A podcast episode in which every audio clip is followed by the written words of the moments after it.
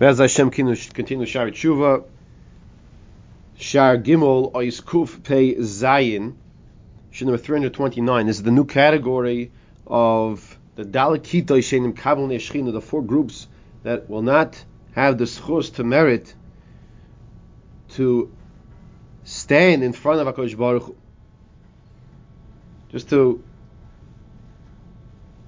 paint the picture on what that means for a second. Imagine a person worked 20, 30 years, the same company, the same business. And every day he has his card, his key, that gets the door open. One day he comes and he swipes his card, punches in the code, nothing works. Does numerous times.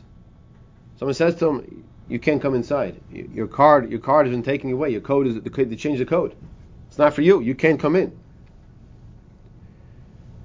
A person who lives his life as a flatterer, which is the category we're getting into now, the class of chanufa, flattering. This person will not be zoiche, will not merit to mekabu p'nei shchina. Before we discuss the words of Ben Yoina, the first category, and he says the most severe of all the categories, of the 9 categories of chanufa, let's understand where does it come from? Where does chanufa come from? Why does a person flatter someone else?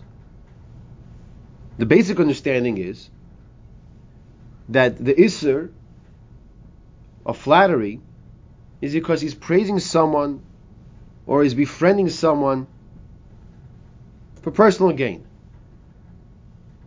And the person doesn't deserve it. Doesn't deserve to be praised.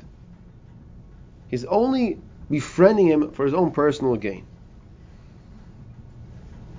But the root, the shairish hadavar, is the lack of emunah. The shairish hadavar is lack of emunah. If a person really believes that Hashem is the one who gives him the parnasa, that Hashem is the one who makes everything happen, he wouldn't have to come and flatter someone else. He knows the emes. He knows HaKadosh Baruch Hu is the one who gives him his parnasa. He knows Hashem is the one who makes the connections. Why did someone flatter someone else? Because he wants to get ahead. So what's he saying? He's defining in himself that he's not a maamin. He doesn't believe in Hashem. Now that's not an all or nothing. But this person, to some degree, has a fault. And lack of emunah in HaKadosh Baruch Hu. That's what he's saying about himself. Achelik harishoi, the first category of chanufa, is a person who knows or realizes that his friend is doing something wrong. Let's say he's involved with fraud, for example, says Ben Yoina.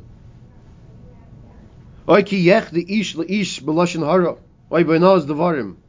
Or that somebody is speaking Lashon Hara or harmful words about another person. Someone just called me up recently. He says, there's somebody, I think, he's ruining my name. He's ruining my name. Someone just called me up. And he wants to do this and do that. And we agreed that the person we're dealing with here is not what we call playing with a full deck. Not playing with the full deck. So I suggested, he says a kapital Tehillim. Sounds a little interesting, someone's ruining your name, say Tehillim. What's it? David Melech, he wrote Tehillim for different purposes. There's certain Tehillim that should be said when someone thinks they're saying Lashon Hara. I think it's Yedalit, maybe the one we're learning now. Now let's go to the source once again. The source is HaKadosh Baruch Hu of everything. So if someone is ruining someone's name, so we're saying that HaKadosh Baruch Hu is permitting this to happen. So we daven to Hashem for protection that the person's name should not be ruined. That's how. Now obviously if you have the ability to go where someone can go speak to this individual and he can accept and realize to stop doing it if he's doing it, that's a different story if you're able to do that. But sometimes you're dealing with people that are not rational. Their wires are not connected like everybody else's wires are connected. And going to speak to the person will only make things worse. So you speak to HaKadosh Baruch Hu, you daven to Hashem. You always daven to Hashem. So this person over here, we'll call Reuven. Reuven is aware that someone is speaking Lashon Hara, someone is involved with fraud, and he doesn't do anything about it. He doesn't give him to Eichacha, which is what he should do. He should rebuke him. But not only that, not only does he not rebuke him, he praises the person. He praises the person for what he's doing, for his behavior. He's mechazik and gives him a pat on the back. And